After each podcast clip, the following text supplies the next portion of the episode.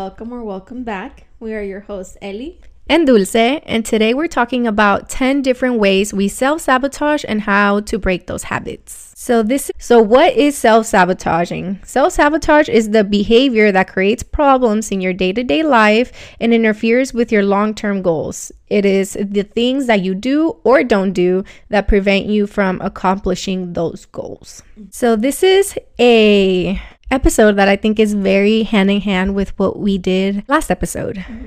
In last episode, we were talking about specifically how we stay motivated. Right. And I feel like a lot of, or the 10 different ways that we self sabotage, we did talk, or we touched base mm-hmm. last episode because a lot of them have to do with staying motivated, you know, and being your best self and all of that. Mm-hmm. So without further ado, let's get started on the list. So, number one way to self sabotage is procrastination. I think we're everybody in this planet is guilty of this first one, Yes. myself included.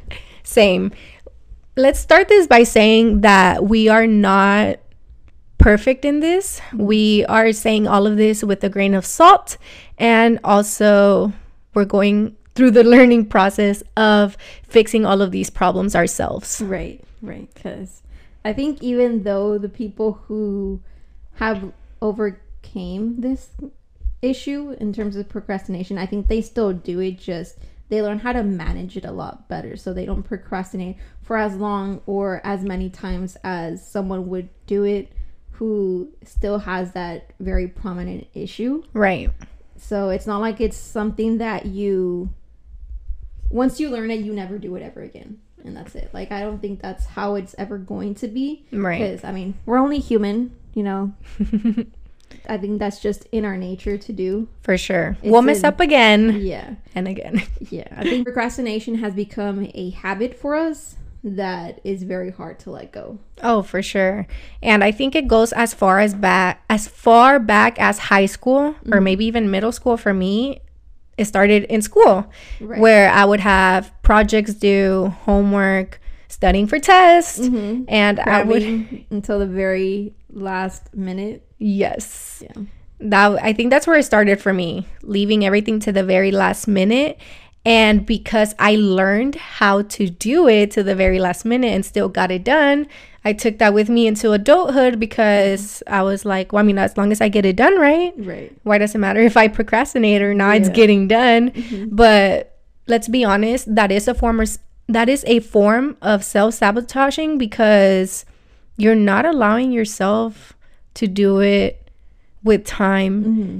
You're always stressed. Yeah. Like it's just not good. Right. And like whereas if you do it with the head of time, you have more time to learn properly without the added stress. Right. It started for me like around that same time too. And it also didn't help that like once I started doing it that way where I would study the night before or like sometimes I would be studying the class before, okay? Like if I felt like I didn't need to pay attention in that class and I knew I had an exam for like the next class that I was gonna go to, I would be studying or if not, I'd be doing the homework for that class. I did that PTSD. all the time. But I think the fact that it always worked out that way for us, we're like, oh well, I can do it later, you know, I can do it at night. And then I think the added pressure or that stress of needing to do it kind of motivated you to do it. You know, it's like, well, and right now I don't feel like doing it because I'm not stressed. But like once the day got closer or the time got closer, it's like, okay, now I need to do it because now I feel motivated because I feel stressed. Because you have to do it now. Yeah.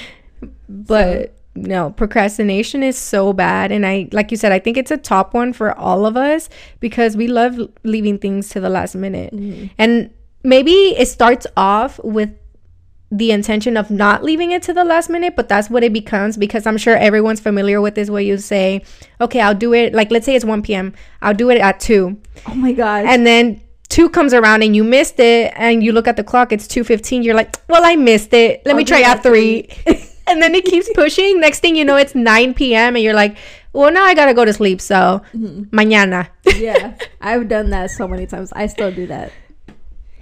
Same same and i'm like instead of missing just 15 minutes, Mhm. I decide to lose a whole day. Right. like why why does that make sense? Like it makes sense in the moment. But later on you're like, why the fuck did I do that? Honestly, because like we've said, that stress of it. And then for me, it's not just the stress because when I, it's a different kind of stress. It's not just like life stress, it's time crunch stress. Crime, What? time crunch stress. Girl said crime. What crimes are we Where did that committing come from? Are my dreams coming into play for you right now? that was so bad. but you know what I'm trying to say? And it's so funny because like my mom will call me and I answer a certain way and she's like, Are you stressed? Because I have a very particular way about me when I am on a time crunch. Like I'll get very irritated. I get mad. Like everything just irritates me. Everything anybody tells me. Like I'm just on edge. Yeah. And so it just ruins everything for me. Like I'm stressed, my head hurts. Um, sometimes I get sweaty. Like if I'm working like whatever it is. Like when I used to work in school projects, so like I'd be holding a pencil or a pen or marker or whatever, my hands would be really sweaty. As crazy as it sounds, the next day a lot of hair would fall out. like Okay. my stress level would be on another level. But would I change? No. No Yeah. it's not until I got until now that I'm getting into adulthood. Well, I am in adulthood. Been in adulthood for a fat minute, but like now that I'm getting older, becoming I feel like a better person, a different person. Now it's like, okay, I need to change this because I leave a lot of important things to the last minute. Mm-hmm. And we've talked about this, and it's something that I am currently struggling with. And it's not, it's way more serious than just a project I didn't turn in Right. you know but yeah don't procrastinate Yeah. I, I feel you on that. I think I lately I've been putting on a few things on hold.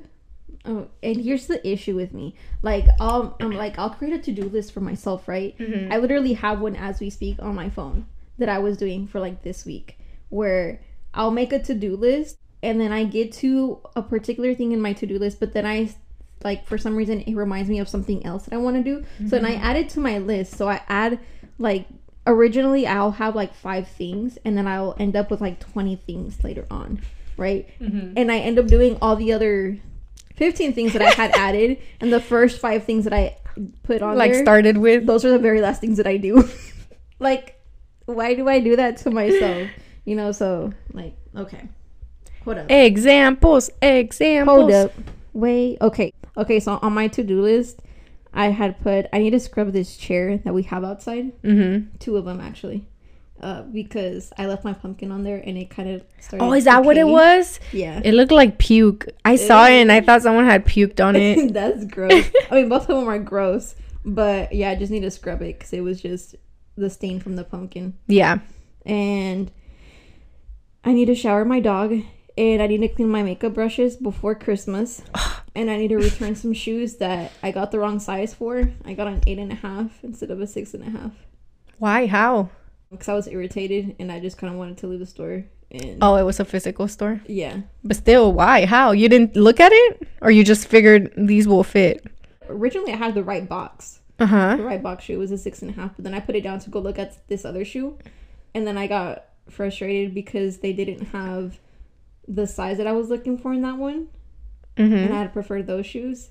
And so then I went back and I thought I had to put it at the very top, and it wasn't that one. So then I mm. grabbed the wrong box. okay Yeah. so it was accidental mm-hmm. because the six from an eight that's a big old jump Yeah, I know. My my feet aren't that big. I have really small feet, but and then I started making a grocery shopping list on top of this list, and it's just.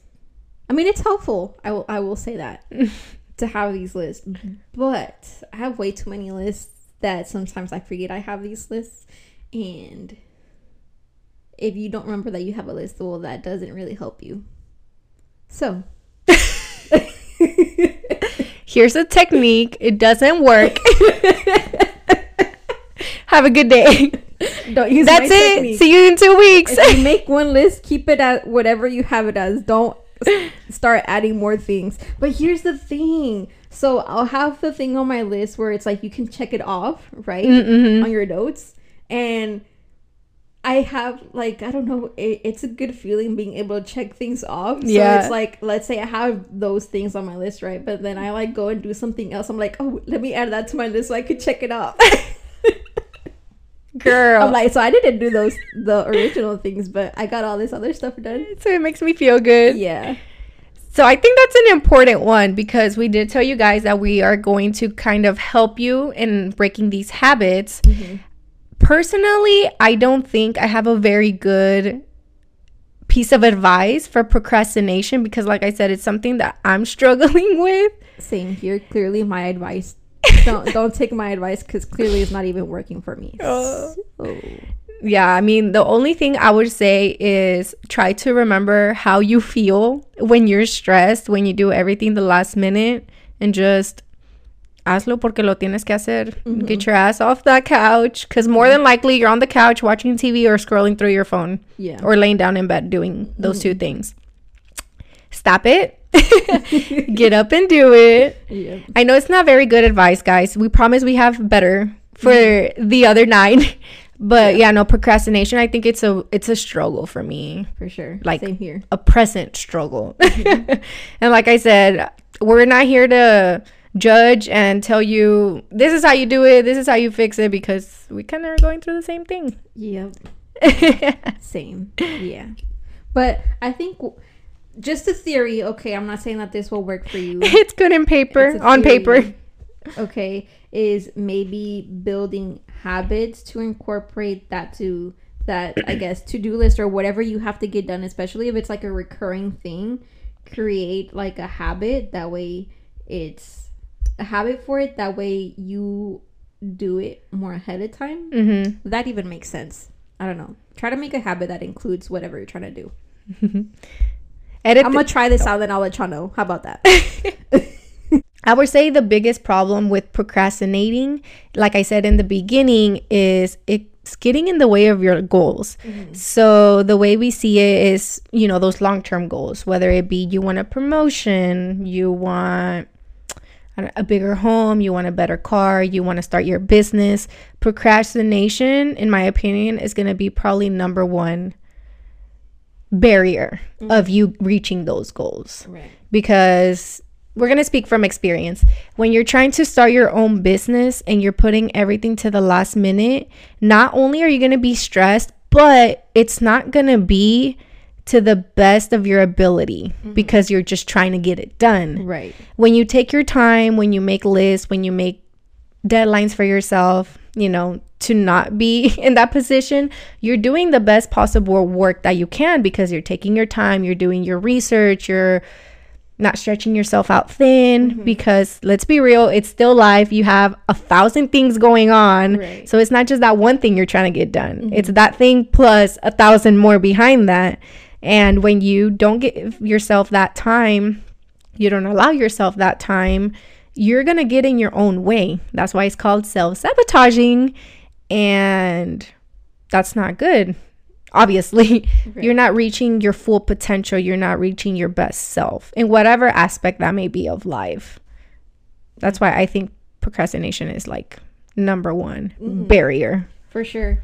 And in terms of like business, uh, for my experience anyway, I've realized that whenever I procrastinate, particularly for our shared business that we're trying to create together, if I procrastinate so much to it where I feel stressed out whenever I'm doing it towards the very, very end, like the day before or something like that, that stress doesn't allow me to enjoy doing it. So it's like I kind of don't even want to do it at that point. I'm doing it just because it needs to get done, not because I enjoy it. Whereas on the other times where I've literally taken uh, one of our recent projects, I've been working on it for like a month already. I've actually really enjoyed doing it, and I'm getting it done ahead of time, ahead of mm-hmm. like our due date for it. Mm-hmm. And I've actually enjoyed doing it. You know what I mean? And and it's because I haven't had that stress put on myself, or I haven't put that stress on myself of like, oh my gosh, it's not done. It's not done. I need to get it done. You know? It's due tomorrow.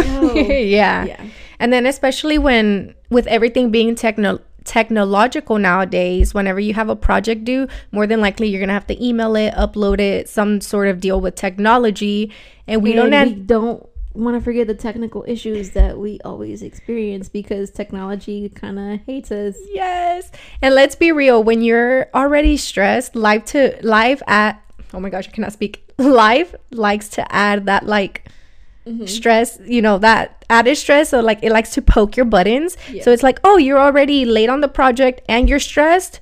Here, let me turn off your Wi-Fi. or let me have to update your computer. Like something's gonna happen. That literally happened to those two things happened to me last time. The two things, yeah. Yeah. Oh my gosh. Annoying. Yeah. So also make timelines timelines and deadlines for yourself anticipating something going wrong. Right. Meaning give yourself an additional day or two. Mm-hmm. Give yourself like a grace period. Right. So let's say, you know, you know for a fact it's due Friday. How about you give yourself the deadline of Wednesday? Mm-hmm. In case something goes off Wednesday, you can say, okay, let's put it down for a second. Let's try again tomorrow. Mm-hmm. And hopefully it works out. But if for whatever reason it doesn't get resolved, you have an additional day, but the project is done. Mm-hmm. You're just anticipating something happening. Because again, it's live, shit happens. Mm-hmm. La vida le gusta ser dura. or maybe we like to make life harder for ourselves. The world may never know. One of the two. Or maybe both. but yeah, at the end of the day, don't get in your own way, especially of those long term goals. Make yourself do it. So, number two of self sabotage is per- being a perfectionist. And I think that ties in because I think a lot of the reason why a lot of people procrastinate is because they're perfectionists and they're not to the level of quality they want to be at. And so they say, I'm not going to start yet because I'm not there yet. I'm I'm guilty of that for sure. Same. Oh my god. And I think I think you can relate to this more than me because you're an artist. Se mojó. Not in the way we want to. Sorry. so like as an artist, and I feel like I've done this with art too because there was a time where I wanted to pick up, you know, painting, drawing. And a lot of us procrastinate that starting because let's say we try it out for a little bit and we're like, "Oh, we suck." Mm-hmm. Let me start once I get good. Yeah. Let me start once I make art like that person. Mm-hmm. Let me start once this eye looks super realistic. oh my gosh. Yes. and that goes with anything. Like let's say your life your life goal is or one of your goals is to be a YouTuber cuz I know that a lot of people struggle with this. I've hear I've heard of so many people wanting to do YouTube videos but don't because A Y through Z. But anyway, so let's say you're wanting to be a YouTuber. But you're like, no, because I still can't get the angles right. No, because I don't have the right lighting. No, because blah, blah, blah, blah, blah. Like you're mm-hmm. trying to be perfect. Right. You're trying to be a master at the craft that you haven't even started yet. yeah. Like you're trying to be a master of the craft of something you haven't mastered. You can't be a master of something you haven't mastered. right. Right? So And I think a lot of people struggle with that because they, and I get it, like you want to be your best self, especially if you're presenting it to other people. But if you're just starting it, you're not going to be that yet. You have Right. to work up to it. Mm-hmm. And you can't allow yourself to not start because you're not there yet. just to tie this in, I actually saw this video recently that actually kind of hit for me at the right moment when I saw it. It was this video of this girl saying that it's okay for it's okay to let other people see you do something new. That meaning if you're not good at it, it's okay for people to see you be not the master of whatever you're trying to do. It's okay to start something new. It's okay for people to see you start something new Mm-hmm. right and i it was i don't know. I just received that message at the right moment when i kind of needed it and it was kind of just a reassurance for me. And again it was for my art and everything. And apart from that with that perfectionism it's we don't want others to see us unless we're perfect at it you know? Mhm. we don't want people to see our mistakes. And that's i've noticed that that's why i've taken so many breaks from my art because i'm not perfect at it and Yeah. some areas that i'm still trying to learn specifically with my drawings of my eyes the thing that i i've been having a lot of trouble with is the eyelashes Mm-hmm. drawing the eyelashes. To me, I feel like they look like freaking spider legs, which is throws off the rest of the picture for me. And I'm sure like nobody else notices it, but because I notice it, I know it's not the way that I see it in my head. Because as an artist, you kind of see it in your head before you actually do it. Mm-hmm. So whenever the image in real life doesn't match the image in my head, it's just like, well, shit, I fucked up. you know? Right. This isn't the way I wanted it for it to come out, and now I kind of don't even want to share it because it's not perfect, you know. And it's like we're not meant to be perfect, and that's okay. Because how do you get not necessarily perfect? Because I don't think anybody will ever really be perfect. But how do you master something? You have to keep practicing. You have to keep doing. Mm-hmm. And a lot of people don't even start. Like Right. you don't even take that first step. Mm-hmm. So how are you ever gonna get to that point? Like the people you compare you that's another thing. Like you that comparing to other people is detrimental. But how do you think they started? Right. They probably didn't start how they are now. You're seeing mm-hmm. how they are now, but how long ago did they start? Mm-hmm. Those people that are super strong in whatever field they're doing have been at it for years and mm-hmm. years, and you've let's say you've never even started a day how are you gonna that's not a fair comparison. Right. how about you compare yourself to someone who's never started before Yeah. either? Which uh, you shouldn't do that either. You shouldn't compare yourself to anybody but if you want to compare do it on a good playing field. Don't compare yourself to a pro if you've if you're barely starting you know? Going back into that comparison, I remember that I also used to compare my art to other people's art, and I to this day I, I still do because I know that I could do so much. Uh, I can do better with my art. Like I know where I, in the areas or what I can do to improve.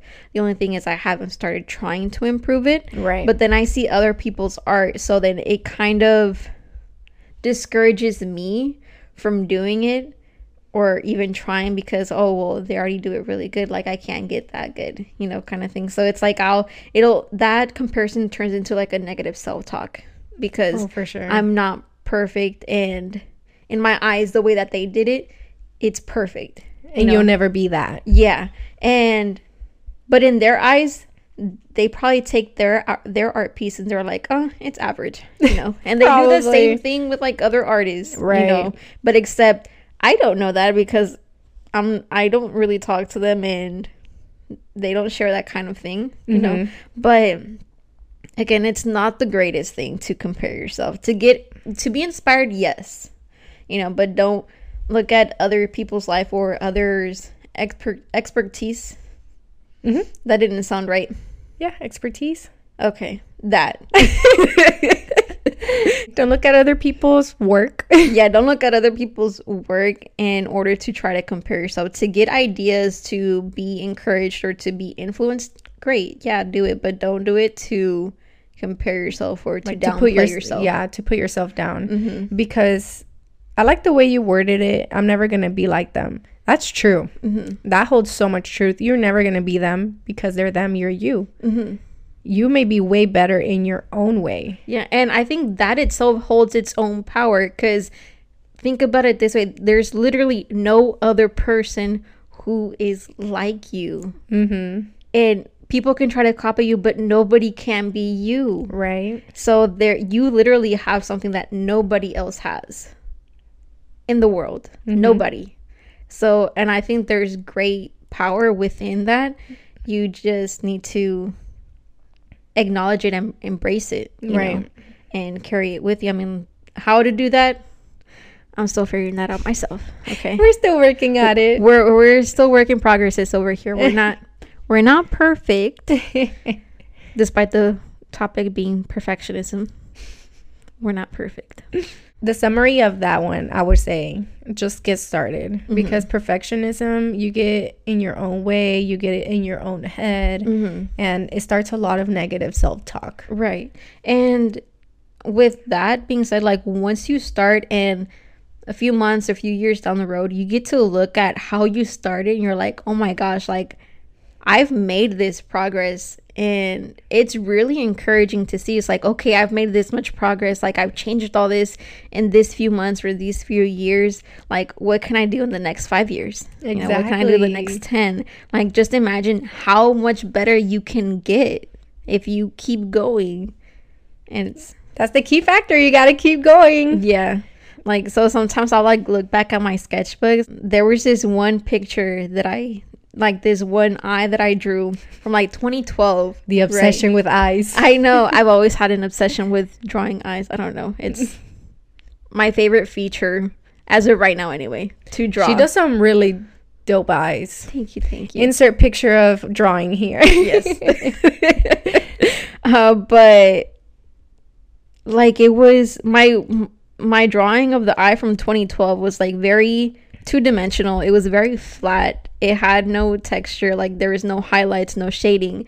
It was just straight lines, you know. And but looking at the ones that I do now, it's like it has all of that. It has Nada que ver. Yeah. it has the I'm still working on the texture, but it has like dimension. It has it looks more like it's coming out of the picture. It looks way more realistic. Mm-hmm. Right. It's encouraging to see that progress. Oh, for sure. Mm-hmm. And we did touch base again on that last episode as well. Keeping track of your progress is also very important. However, that may look a blog, pictures, videos. Mm-hmm.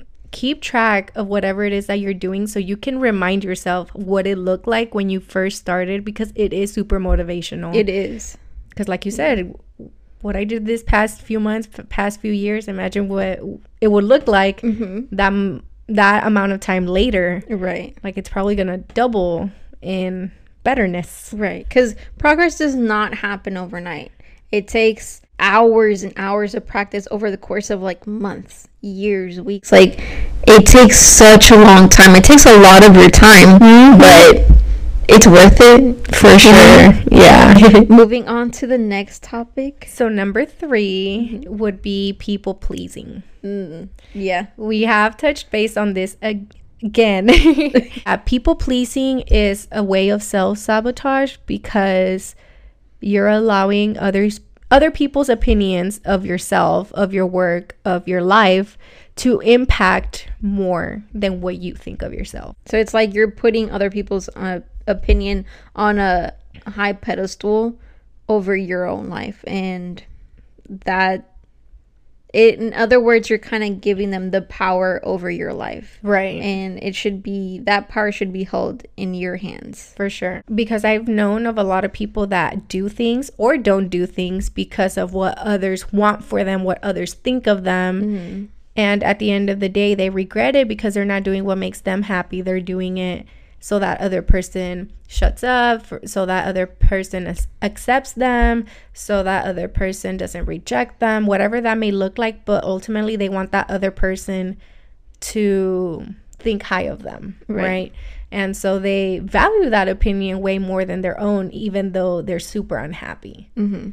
And obviously, that is a way of self sabotaging because you're not doing what's best for you. Mm-hmm. At the end of the day, no one's going to look out for you like you do and you shouldn't base your actions, especially really important actions, on what someone else thinks. Right. Now, don't get me wrong, there are certain people that you should take what they want into consideration, but ultimately you shouldn't decide based off purely off of what they want. Mm-hmm.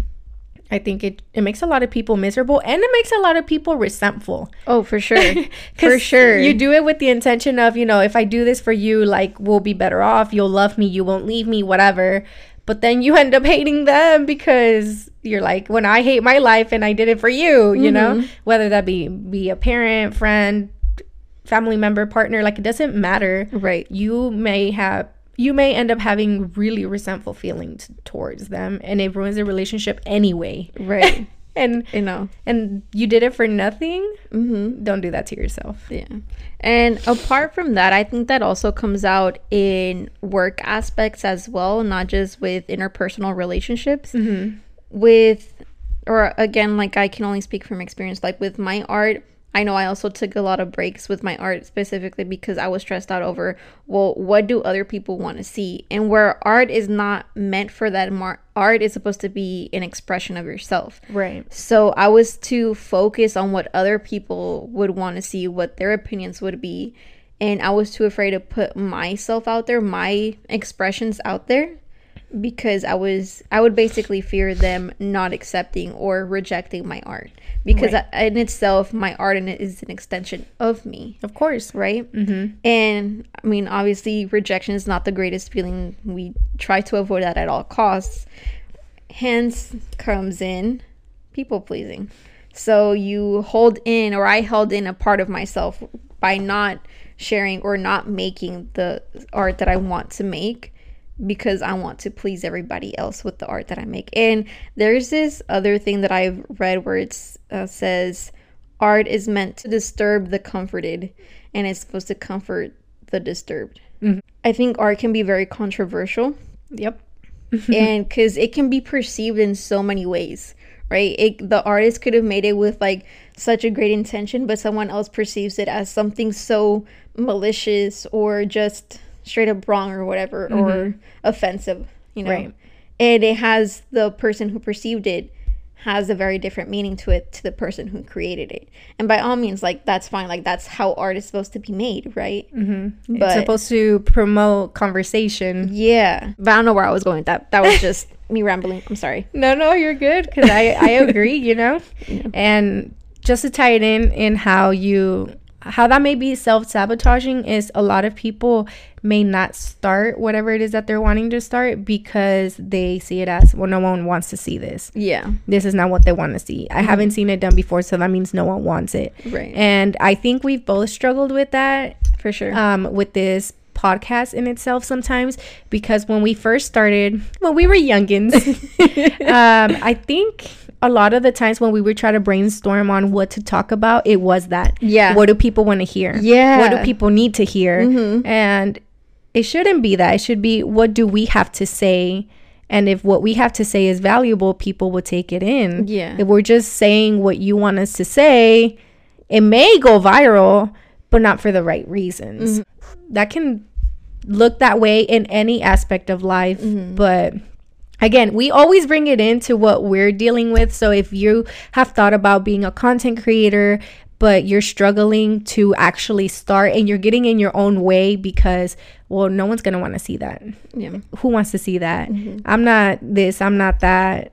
Don't don't be a people pleaser in that way because what are we doing it for? A bunch of strangers. Like think about it. Mm-hmm. All these people on the internet, you don't know them. right Why are you holding their opinions so highly mm-hmm. above yours? Yeah and at the end of the day when you're choosing to do something when you first initially have the idea to do it you're not thinking about doing it for other people. You do it because it catches your interest Right. right, and then afterwards that's whenever you're trying to make it about other people and it's not. It's about you. It's what you want to do. It's what sparked your interest. So do it for you. Don't do it for other people. Yeah, especially not in the pleasing sort of way. Right. To make someone happy to I mean, we do do this with the intention of helping other people, but we don't do it or at least now we don't go with the intention of, well, what do people want to hear? right You know, it's what do we have to say about it? Mm-hmm. And like I said, that goes with any aspect in life. Don't don't get in your own way for other people mm-hmm. because at the end of the day, it's your happiness that's important. And if it makes you happy, someone's always gonna have something to say about anything you do. Like mm-hmm. someone, especially on the internet, oh, someone's sure. always gonna talk shit, and it's always people who are hiding behind that screen. Mm-hmm. So But it's okay because it gets you more engagement, and more engagement means better algorithm that puts you out there to, for more people. So a comment is a comment, a listen is a listen. it's still a win. Take that as a W. Mm-hmm. Yeah, because I do know personally, I know a lot of people that want to be content creators, but this is a scary thing to do. A lot of people see it as superficial and easy, and oh, it's a quick way to, you know, some bugs. But it is a tough position to put yourself in when you pick this because you're putting yourself out there, you're putting your life. Not your life out there, but like your business, Right. your privacy but if that's what you're choosing to do and it's what makes you happy, is what always has sparked your interest, do it. Mm-hmm. Don't worry about what people have to say. Because, like I said, people will talk mess no matter what. Right. And regardless of with content creation, I know that you're putting a certain part of your life out there. But even with that, you kind of learn your way on how to build build how to build a privacy for yourself even though you're sharing a lot of your life you'll learn how to build a privacy for the parts of your life that you don't want to share and that's okay. You don't need to be sharing everything like every single thing of your life to everybody. You have a right to privacy. Right. And public figures or influencers or celebrities like every even celebrities have a private life even though it, they're very in the public eye they have a private life and it's the same thing as it would be if you're content creator and influencer like that kind of thing. You kind of learn how to keep a private life even For though you're putting a lot of your life out there. Right. And i think what we can tie in really good to you know people pleasing it would be our number four in our self-sabotage mm-hmm. list which is negative talk. Mm-hmm. because when you're people pleasing you are, like we said, trying to please them instead of yourself. And so you begin to self negatively self talk to yourself.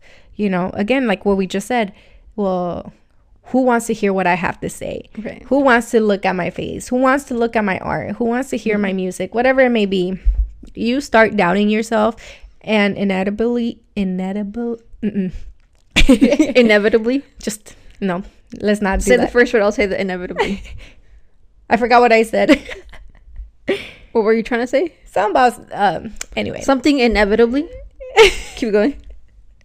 You'll start Oh my goodness. You'll start talking negatively about yourself. And I feel like that affects so many different aspects in your life. Then you start doubting yourself. You may have started with a little bit of confidence, but then now because you're trying to please others, because you're not perfect, you're going to start saying your worth is less than. Right. And obviously, that's a big, huge way of self sabotaging because you're getting in your own way of your goals. I think for negative self talk, it kind of ties in into some of the other ones. So, like perfectionism, mm-hmm. right? So, whenever you're trying to start something new and you've obviously you've never tried it or you're in the you're a beginner, so you're not that great at it. And so you kind of get into like this lack mindset of, well, I'm not that as good as that person or I'm not in this position yet or I'm not as good as I can be later on, whatever right. the thing may be, right? And so that kind of turns into a negative uh, self, negative self-talk because you're focusing so much on what you don't have in that particular aspect of your life whereas and I know that this is so hard because I struggle with that too, with turning that negative self talk into something either positive or you neutralize it. So rather than saying, oh, well, I'm not as good as that person, well, then it, turning it into something positive is like, well, I can be as good as that person down the line. There. I can get there. I, if I keep practicing, I can get there. And so turning it like into inspiration. Right. Yeah. And then, so obviously, if you can't turn it into something positive, do it something uh, that you can neutralize it as. But I think that doing that switch, flipping it around, can help manage that negative mindset. And i do speak that from that from experience because i have done that. And i if it happens every now and then where i still fall back to that negative mindset because ultimately that's just a habit of mine the negative self-talk that's just a habit that's ingrained in me mm-hmm. so i fall back because that's my autopilot yeah. if you if you must right yep and i have to actively be aware that i'm talking to myself that way and i have to actively turn it into something positive and something neutral it doesn't mean that i'm a failure just because right. i reverted back to it it just means i'm a work in progress right know? and i'm learning to turn the negative uh, turn the positive and the neutral stance into my habit my new autopilot if you must you know. Mm-hmm. but it's not going to happen overnight. It takes time. For sure. And like you said sometimes you're not even aware of it because it's just autopilot. Right. You may not even be thinking i'm talking badly of myself. I'm speaking down on myself. It's just what you do. Right. And so you do have to do a lot of work as far as being connected with yourself and realizing what it is that you're doing. Mm-hmm. Because when you doubt yourself, when you speak down on yourself, you're not going to want to do whatever it is that your goal is because you don't think you're worth it, because you don't think you're worthy. And that's just not right. Everyone is worthy of doing exactly what it is that makes them happy. Mm-hmm. And if you're not self aware that you're talking negative to yourself, then you're not even going to, you can't notice that you're negatively talking to yourself if you're not, like, if you're not self aware about that No, part. for sure. Yeah. know? So if you don't even know that you have a problem, how do you know you have a problem that you need to fix? Exactly. And I think a lot of people don't realize that because sadly, they grew up that way. I know of a lot of people that talk really negatively about themselves because it's what their parents do. And it's what they grew up with. They grew up with their parents jokingly saying like, "Oh, you're dumb," or mm. "You're dumb. You're dumb. You don't know what to do." Like, look at, but like they do it as a joke, you know? Right. So when they're doing it, because I been around this type of situation and I'm like bamboozled at someone's parent speaking to them that way because I am so blessed. I would say this a thousand times. So, so blessed with the family I have. You know, especially the older ones, my mom, my grandparents, which is the ones I grew up with, the amount of support and loving language that they gave me throughout my whole childhood was just amazing, you know, and I think that has helped tremendously mm-hmm. into me being the adult that I am. Obviously, like we are a product of our childhood Right. and it's the bad things that we have to be aware of and change. Um, but because I didn't grow up in that kind of environment, obviously it wasn't normal. So when I first heard this parent talking like that to their kid, I was just kind of well, I say the kid, but they were already you know 19 years old, but they were already used to this for 19 years old, so they just saw it as ha ha ha, and then the kid would turn around and like talk smack to the parent, Yeah. and they're both like ah ha ha, and I'm like, this is not normal. Yeah. But it's like, okay, now I see why you're so negative and why you speak so negatively of yourself. And mm-hmm. they don't realize they are. They're just like, oh, haha, I'm dumb. But like playing around. And it's like, you know, if you say something often enough, you're going to start believing it. Right. So if you're always like, oh, haha, I'm dumb, you're going to believe you're dumb and you're going to believe you're not capable of doing so many things because, oh, I'm dumb. Mm-hmm. Like, no, like pa- words have power. We've said For this sure. so many times. If you continuously say, I'm not good enough, I'm dumb, no, I can't do that. Your brain will turn that into your reality. No, you will not be able to do that. No, you will not be able to accomplish the big things you want to accomplish. You're going to self sabotage and get in your own way. Right. And so, what I was trying to say is some people may not be aware because that's just unfortunately the bad card you were dealt. And that's just maybe your family is very negative. Maybe your parents always spoke down on you. And I'm sorry if you went through that, but you're an adult now. Take some responsibility. Say, okay, I'm an adult now. I can see what I'm doing. I no longer want to continue this toxic trait, bad behavior and work on not doing it mm-hmm. and realize that it's not normal and it's not okay. Right. I don't know. I just I get so sad when I see parents talking to their kids like that. It is sad. even if they're not kids, even if they're adults, like mm-hmm. even if you're a full grown adult, if you're already 30 years old and your parents are still down like talking down on you, like that makes me so sad. I don't know. I just feel very sad for kids that have to deal with that. Mm-hmm. Um, obviously, when they're little, very sad, but more so when they're an adult because again, they just see it as normal behavior, mm-hmm. and a lot of the times they pass that down because it's all they know. Right. And so it's just it becomes this generational curse mm-hmm. that it has to stop somewhere. right. Be the change. Mm-hmm. Like you you have the power to be the point where it stops. So I mean your past doesn't dictate your future. All it does is tell you where you've been. Oh, for sure. And I think this is the perfect, perfect way to tie in number five, which mm-hmm. is negative environments, mm. which is another way of self sabotaging. Because even though I've been talking about, you know, childhood that you've been dealt with, once you become an adult, like I said, you're responsible for your own life. You are no longer a child that has to be there. Right.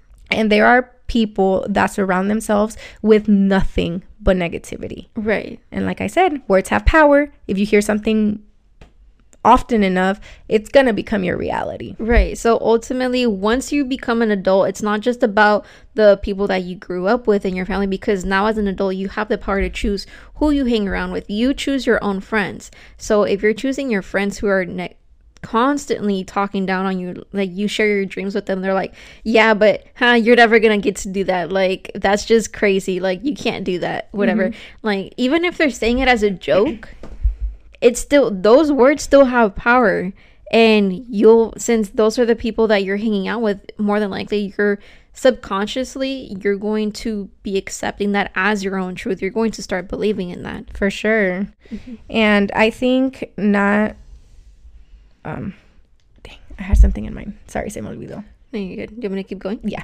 Okay. Maybe. Um, and also if and I know this sounds like super, super cliche whenever someone tells you, like, if you want to see your future, look at the people around you. But it's so true, bro. Like it's so true. What cliches have some truth to that? Yeah. no, but like seriously, if you really want to see what your future is going to look like, look at the people around you. If the people who around you are constantly just talking about oh, they want to go out and party. And by all means, I'm not saying like people shouldn't go out and party. Like, yeah, there's a balance in life, but that's all they want to do. They're talking down on their spouses or talking bad about their spouses or their children or they don't have any personal goals for themselves that's how your future is going to look like as well if that's mm-hmm. all you're surrounding yourself with. Right. Right? But whereas if you have friends who are striving to make um, to reach their goals to make new goals. And yeah they want to go out and party yeah but they have other things that they want to work towards or something that they want to better in their personal relationships with their with their marriages or their spouses. That's the same thing. Or their partners or maybe their children. Like you'll start wanting the same things for yourself as well because you're saying oh they can do it it's possible like i see that it's possible so right. i can do that for myself too for sure you know so you'll have start having some common goals where you can bounce off ideas as how to like improve yourself, you know, mm-hmm. but you'll have that kind of support to get you there. Yeah. Which is super important because that negative environment may not always look like them talking down on you. It's them talking down on themselves. Right. Them talking down on their spouse, like you just said, people around them. That's not necessarily you, but just people who are always negative about something. Mm-hmm. And it's literally that half empty glass type of people, it does have an effect on you because it's like having someone who is always saying, Well, all I know is struggle. All I know is struggle. I'm never going to get out this struggle. This is all we know, you know, living paycheck to paycheck, as opposed to someone being like, We can do it. We can get out of this. That makes a big, big difference. It sure does. And so don't self sabotage. Don't get in your own way by allowing those people to be in your life. Mm-hmm. And I know some of those may not be so easy to just kind of drop out of your life, for sure. But limit the time you spend with them. Mm-hmm. Limit the conversations you have with them because mm-hmm. they're feeding that into your life. And if they're negative, it's going to bring back negativity to your life. Right. Something that I've actually also learned recently because uh, I know it's super hard to let go of relationships that are kind of negative in that way mm-hmm.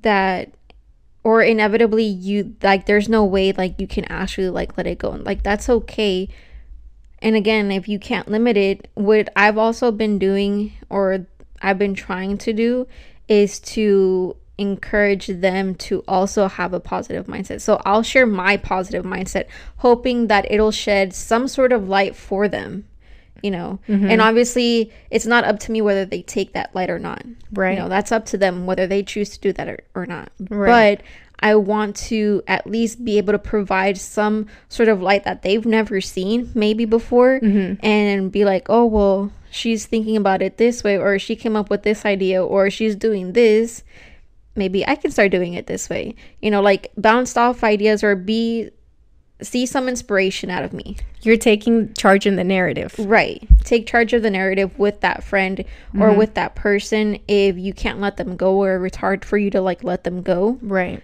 and try to change that narrative with them. Right. Because not to say those people are bad. Right. Because those people may be really good people. They're just very negative, and maybe you don't want them to leave your life. You just don't want that negativity. So that's when you can take charge. And maybe when you see them starting that negative conversation, that's when you take charge and not necessarily change the subject, but just change the narrative. You know, like, I don't know if they say, you know, I'm always broke. This month has been so hard. Okay, but uh, you're healthy. What can we do to make it better? Things like that. Right. Because, you know, every, obviously, every relationship is different. So you know what works with that person, but change it to where they'll see it in a different light. Right. And a lot of these people are adults and they've been negative for a long time. So you also have to be patient if it mm-hmm. is that you're wanting to keep them in your life and you're wanting to change that narrative. You also have to be patient and realize that it's all they know. Yeah. And so it, it takes a while to rewire that kind of mm-hmm. mindset. Right. Because it is tough. To It go is. from negative to a positive is a very tough thing to do, especially if like the negativity is about life, financials, and they're in that situation currently. It's so hard to change that mindset because it's what you're living. For sure. And Especially if you yourself came from a negative mindset and turned it into something more positive for yourself, then you understand the struggle of even starting that journey. for sure. So just look back and remember like how long did it take you from get to that point to now and have that same grace for them you mm-hmm. know have that same patience with them like i know that it was super hard for you to have patience with yourself um, during that time but you know how long it took you you know how much hard it took you to do that so now it can be easier for for you to have that patience with that person while they overcome that obstacle for themselves For sure. And compassion. Patience. And I think compassion, like we have to be compassionate of one another and also realize that could come from an extended amount of struggle and negativity for themselves. And so it's like, oh, you know, yeah just be compassionate to people and realize it's not their fault. A lot of this, a lot of negative talk, self negative talk, and negative environments don't just form out of nowhere. They come from past experiences Right. And a lot of them were passed down by previous generations and mm-hmm. parents. And back then, it wasn't with the knowledge that we have now, with the accessibility that we have now to better ourselves. Right. That's what I've had to tell myself a lot, you know, whenever we talk a lot about our parents and our traditions within our culture that are very toxic. It's, well, that's all they knew. Mm-hmm. They come from a lot of struggle. They tried their best.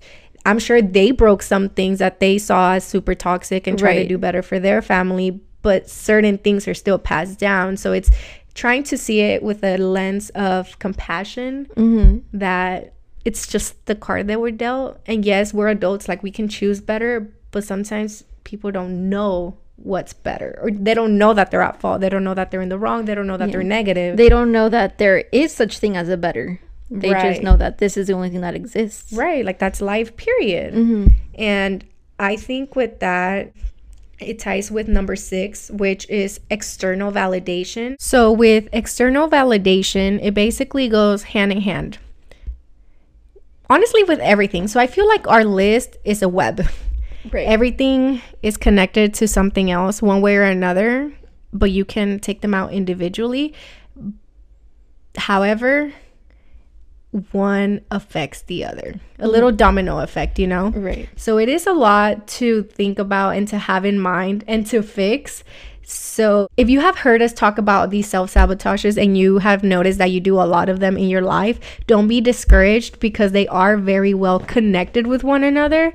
So, like I said, domino effect, you do one, it's probably going to affect the other. But, you know, with external validation, I, I feel like it goes a lot hand in hand with people pleasing Right, for sure.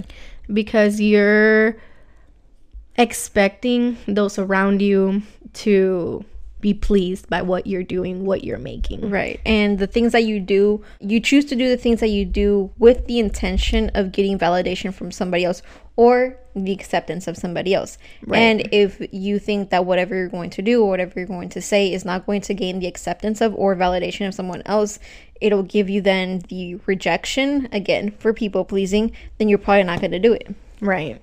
Yeah. So obviously that is very self-sabotaging because you're not putting yourself first. And i do understand there's some instances where unfortunately we do that we do need that external validation. Like let's say you know you're working on a project at your company and you have a project manager you have to run things by and they're not liking your ideas they're turning everything down.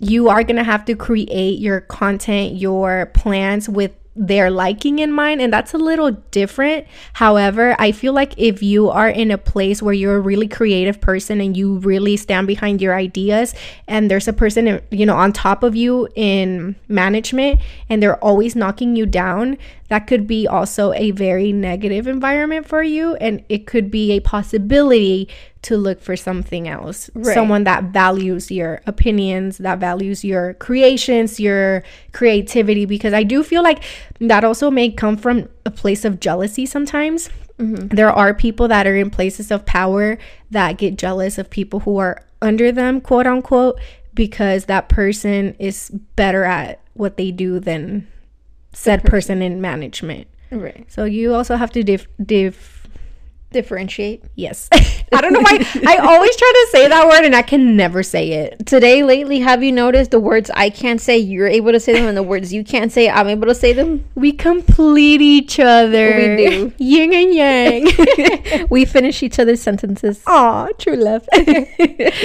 Ah, but yes, so external validation. Any thoughts, Eli?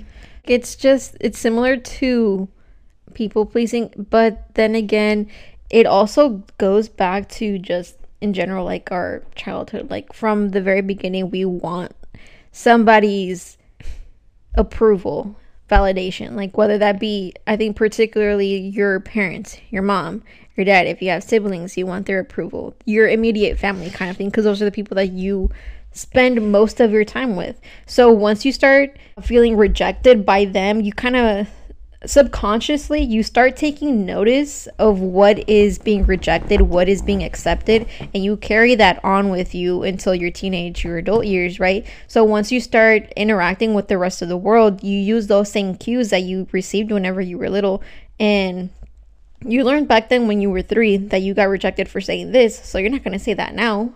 Mm-hmm. You know, but the thing is times change and people change and not just that the people that you're surrounded by change. So the people that you're surrounded by by whenever you were three are not the same people that you're surrounded with now in your adulthood. Right. So you have to try it all over again because the same the people that you're surrounded by now may validate or may accept whatever was rejected whenever you were 3 mm-hmm. and i know that even though we want that validation or that acceptance from somebody else, we also have to take account for the fact that if we're looking for validation from somebody else, it's because we've also never given ourselves that validation either. And that's the one that matters the most. So if we continue reaching for validation from somebody else and we continue to get it, we will never be fulfilled either way unless we validate ourselves first. I think that's just what I've learned from my personal experience where I was looking for other people's validations. Mm-hmm. And it wasn't until I realized that I never felt validated by anybody else because I never validated myself. That's kind of where it changed for me. Mm-hmm. And I stopped wanting validation from other people. And by not wanting other people's validation, I kind of got their validation. Right. And by the time that happened, I was just like, well, I kind of don't even want it anymore. It was just like there for me. Like mm-hmm. it was it was there, but I just didn't make a big deal out of it anymore. Like I think back then had it happened for me where I got that validation whenever I mostly wanted it from them, I would be like, I would have been so rejoiced, you know. I'm like, oh my gosh, yes, you know. yeah. But now that they did it, I'm just like, oh, yeah, cool, thanks, you know because I've already given myself that validation that I wanted or that I was looking for at that time. Mm-hmm. You know, so I think once you learn how to place your own validation on a higher pedestal, validation from everybody else just doesn't seem so grandiose as it used to sound. Mm-hmm. But, and not to say that everybody else's validation is not worth it, it's just that it's not necessary. It's not necessary.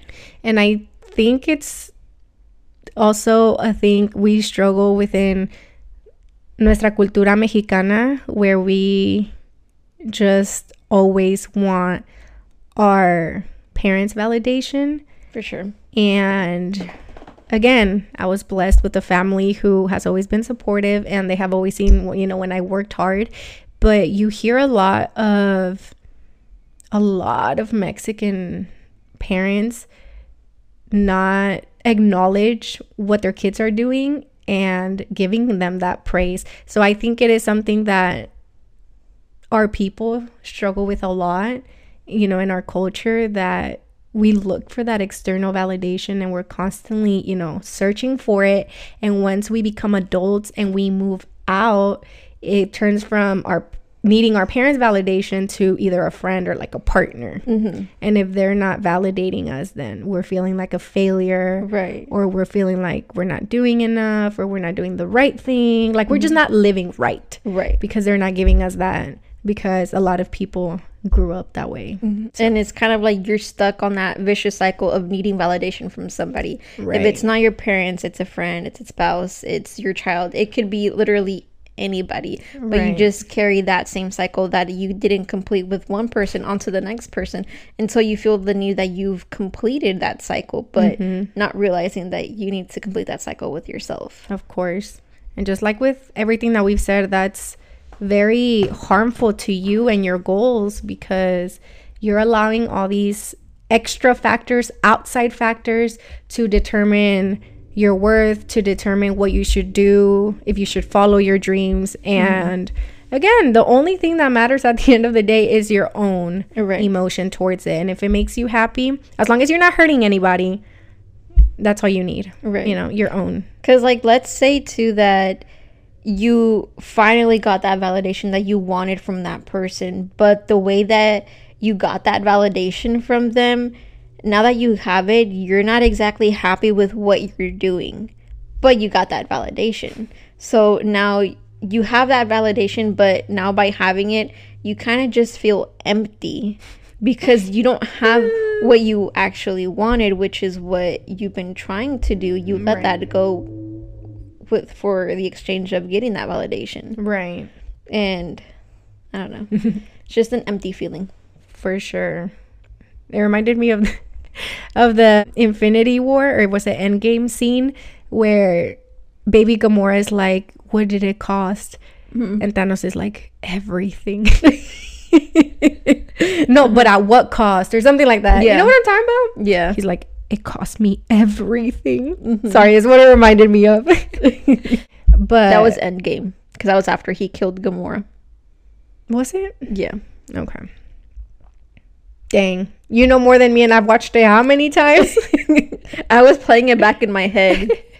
Yeah, because that's what she was referencing at what cost. And he said everything her. because literally she was everything to him because Right. he.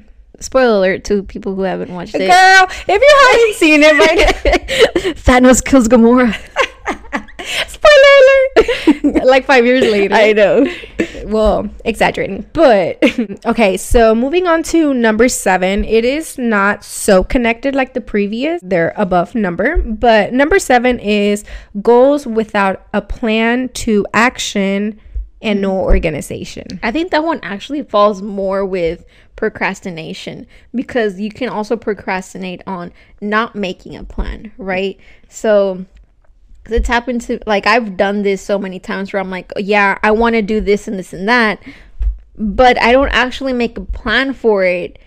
Or I don't sit down and make a plan for it. Either one, because I don't think about making a plan, or two, I'm like, yeah, I'll do it later Right. hence the procrastination. And I never really get to it. So because I never really get to the actual plan or the planning part of it, I don't actually act on it because I don't plan it. Right. And I think that planning in itself kind of makes the goal more attainable Oh, or for sure, because yeah. it shows you the steps to steps, right? The step to get there. Right. And because you haven't sit sat down and made that plan or written down that plan, it's like you can't see the steps, so it's like you feel like you have to make a leap rather Right.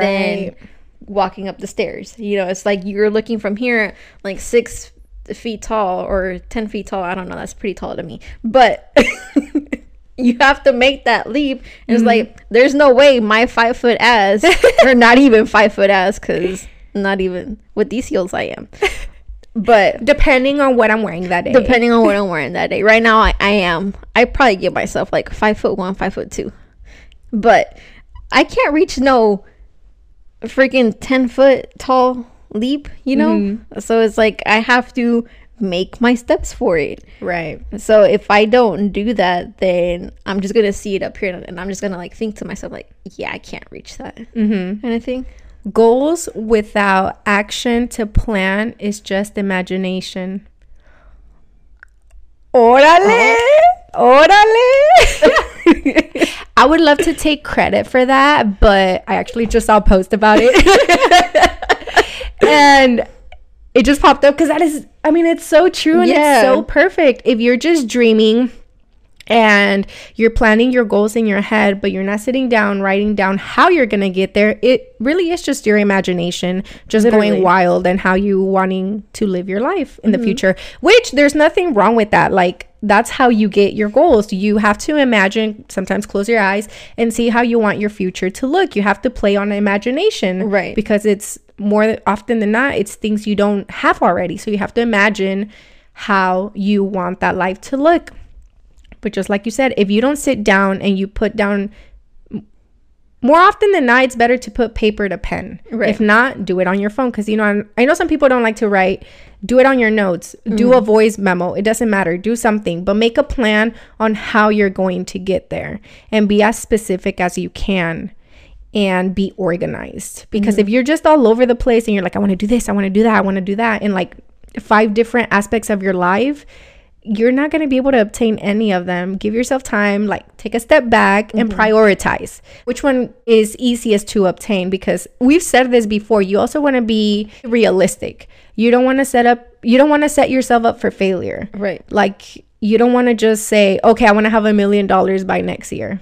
like yeah. Even though for some that may be possible, more likely it's not. Like also be realistic because if you're setting up goals that you just cannot obtain, you're gonna be discouraged. You're gonna be like, well, what's the point if I mm-hmm. can't make this goal? I'm not gonna be able to do any goal. Right. So you have to make things that are obtainable and realistic. That way you get to check those marks off. Like you said, it's so satisfying to be like, okay, done. Right. And it's that much more satisfying with goal list than with to-do list right. when it's a goal list and you check that off, you're like, dang, I did that. And I think, and I thought I couldn't, but it's checked off. Mm-hmm. Like, that's satisfying. It is. And motivating. Right. It's like, okay, what's the next thing I can do? right What's the next goal I can accomplish? And then with, like, I want to tie in also with being organized. That doesn't just include with like your thoughts and your plan, it also includes with your outside physical world. So like with your house, with your room, with your if you have an office, with your workspace, with your car, just everything around you. I feel like it's self-sabotaging to not be organized because when you live in chaos, your life and your mind feel chaotic. right. Whatever you have around you translates into your life. Right. So, like, uh, let's say your room is messy 24 7, then that'll translate into the rest of your life, your work life, your friendships, relationships, your. Did I already say work life? yes. Okay. but add it again for emphasis. yes. We're going to add it again for emphasis. It's going to translate literally into the rest of your life. For sure. in one way or another and that can look different so like let's say your room is messy that can translate let's say in your work life well now your your assignments at work are disorganized you know mm-hmm. or not that doesn't necessarily mean that your office or your workspace is messy but let's say your tasks are disorganized like you have tasks all over the place that you need to get done that haven't get, gotten done. Or it can be in your relationship it could be that certain conversations haven't been had or you're not on the same page with your partner right it's mm-hmm. not being communicated Right. or with your friends whatever like however it looks like but it translates into the rest of your life Oh, for sure. And I it's happened for me for sure where my house has been very messy. You've seen it. And I do take a step back and I'm like, okay, what's going on? I don't do that every time because there are times where it's messy just because I have not had time in the week. And we're not mm-hmm. saying like your house needs to be spotless 24/7. Right. We understand life happens, but try to have it as decluttered as possible because clutterness just means clutter of the mind. Right. But I have noticed sometimes when it's super messy and it's been like that for like a week and a half, and I'm like, okay, what's going on? Right. Because when it happens like that, I have time to clean, I have time to declutter. I just don't do it. Mm-hmm. And yes, it has part to do with my procrastinating, but it's also when I take a step back and I'm like, okay, hold on. My life is actually super chaotic. Mm-hmm. You know, like my work set schedule is crazy. I feel like I haven't done enough for the, you know, podcast. Like just all around, I feel very chaotic. Like my mm-hmm. mind is going all over the place. I haven't taken paper to pen to paper and like written down things I need to do. Like everything is just chaotic. And that almost parallel parallel translates to my home you know it's mm-hmm. messy but when my home is decluttered clean i feel like i have my life together and then like they go hand in hand if my life is crazy my house start, starts to look crazy but as soon as i start cleaning my house it's almost like it, It declutters your thoughts. yeah Like it organizes it for it's you. It's crazy like it's almost like me cleaning my house cleans my thoughts right. Oh my gosh, I literally did that literally this week Mm-hmm. on like Sunday and like Saturday, Sunday, and, and Monday. I was cleaning different parts of the house because I just felt so cluttered with like everything that I had been thinking about for like the past month or so. Mm-hmm. It's just like I don't like I was so stressed about everything that because sometimes I'll sit down and I'll like journal about it, but sometimes not even that will allow me to organize my thoughts. mm-hmm. And so I'll usually try either way around. So like I'll either journal about it, try to get my mental or, or emotional health in balance or in check. And if I have a really hard time doing that, then I'll I'll notice that like everything else is messy, so I'll do that. Right. So once I start doing that, then I'm actually able to start journaling or vice versa. Sometimes I'm just so tired that I don't have the physical energy to get up and start doing all that. So then I'll start journaling. Once I journal or uh, like I get my thoughts in order, then I'm able to get up and I can start cleaning. So it kind of, I kind of have to see it which way it works. Right. You know, sometimes I don't know which way it's going to work. So I have to try it one way. And if it doesn't work out, then I try the other the way. other, yeah. You know, but I mean, everything's just trial and error. for you sure know? yeah And I have noticed that with the procrastination part, sometimes I'll procrastinate because I'm trying to escape from something. So I'll go to like my usual things of like things that I that I'll take my time away from everything I'm trying to do. So I'll like watch TV or I'll start eating a whole bunch of shit, you know, even though I'm not hungry, I'll just keep eating because I'm an emotional eater. okay, I'm a stress eater. But which I did that this week too until I started cleaning. But anyway, that's not the point of this. But well isn't it technically it is. cleaning help your stress eating Right. it kind of helps to do regular mental checkups with yourself, like checking in with yourself. Like, I'll literally sit down and I'll talk to myself out loud Eli are you okay and I'll be like, How are we doing today? you know, like, how are we feeling lately? And I know that this sounds so crazy because okay but it helps talking to yourself out loud in third person because it allows you to visualize yourself as somebody else right? Mm-hmm. Because if you're talking to a friend you're less likely to criticize them over yourself right. right? You're you're your hardest critic. You're your you know you're you're you're nicer on your friends. You're like, it's okay, you've gone through a Yeah. lot. But with you, you're like, bitch, get it together. Yeah, like literally what popped into my head was, you know, the scene from The Incredibles with Edna jumps on the table and starts slapping um Miss Incredible. Oh my gosh. Elastigirl. Elastic Girl. I was thinking of trying to think of her name. Like, what's her name? Elastigirl. Yeah. That's just so funny. That's me. Love Edna is Edna. me and I'm Elastigirl too. I am both in this scene. I am both in this scene. That's literally how my head works. So I need to say it out loud and I need to say it to myself in third person because Right. otherwise it's just gonna be Edna and Elastigirl in there. But so doing a regular mental check-in, or at least whenever I know that I'm not doing my best mm-hmm. mentally, it helps me to organize my thoughts. And I've also noticed that whenever I start decluttering my space around me, I'm literally thinking the entire time that I'm cleaning. Mm-hmm. So like I'll have music and I'll literally be singing, but I'm singing, but in my head I'm not singing. You're there, but not there. Yeah. So I don't know. So it's just like while I'm literally decluttering my space, I'm also decluttering my mind at the same time because I'm thinking about what has been bothering me. Right. Something else that I also, because you know, we got to tie it in to nuestra cultura. Mm-hmm. I feel like a lot of Mexican homes, obviously not all of them, and not ours included, but a lot of the ones I've been in, and just, I feel like it's a generalized known fact. Mexican homes tend to be very, very cluttered. Oh, like with a lot of things.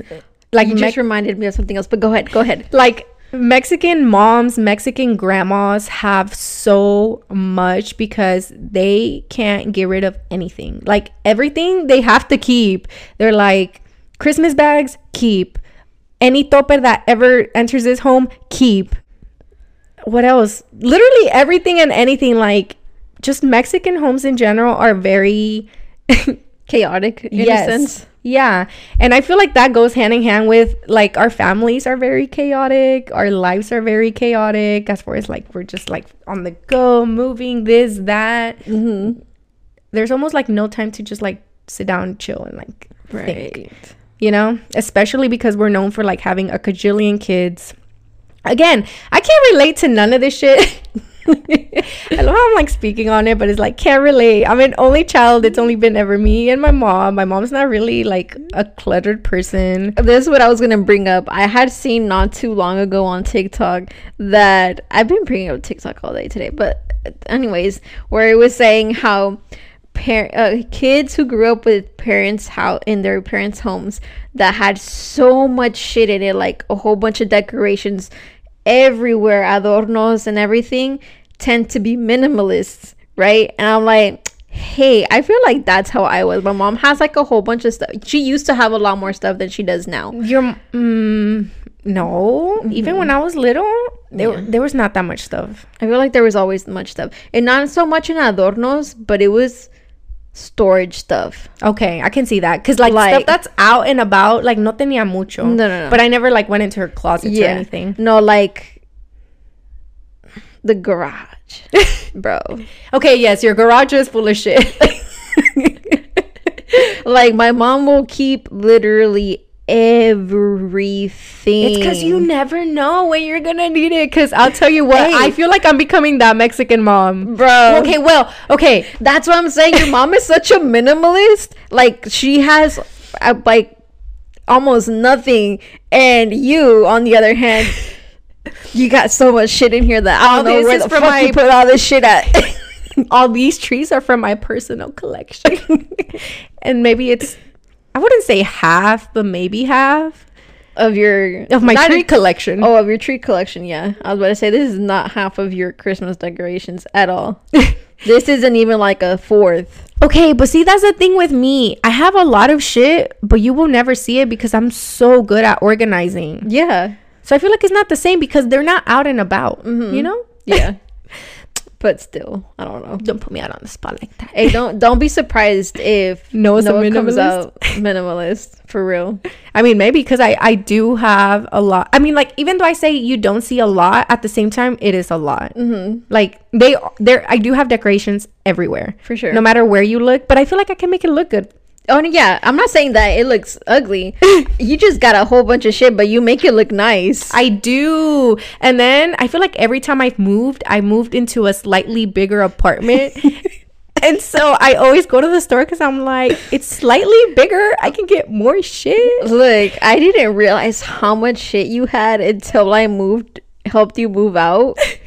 Eli Bro. was so over, like, she was so done with me. she was so over Like, it. how the fuck do you fit all this shit in here? Eli literally told me, if you ever move again, I'm not helping you. and if you do move, just just like give me a few years, cause if you're trying to move every single year, girl. yeah, okay, so, much just to give you like, can little, I just give you money so that you can hire some movers for you? to give just a little perspective, we moved a whole bunch of boxes in both of our cars. And that was about four trips. It was just, you know, me driving my car, Eli driving her car. So the whole back seat, the whole front, Front seat, the trunk mm-hmm. four times. And then on top of that, I rented a U-Haul the next day because I needed it for like my bed, my dining room table, all that didn't fit in our cars. That was also to the very, very last inch. And we thought we weren't going to be able to fit everything because we had to like Tetris everything mm-hmm.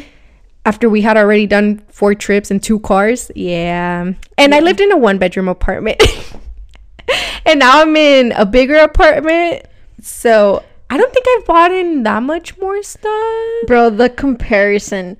I remember my mom, whenever we were moving out of our old house, my mom and Janet were like, You need to start packing up your stuff. You need to start packing up your stuff. Like, do you need help? I'm like, No, no, I got it. I packed up all my shit in less than a day. The day before that we were moving.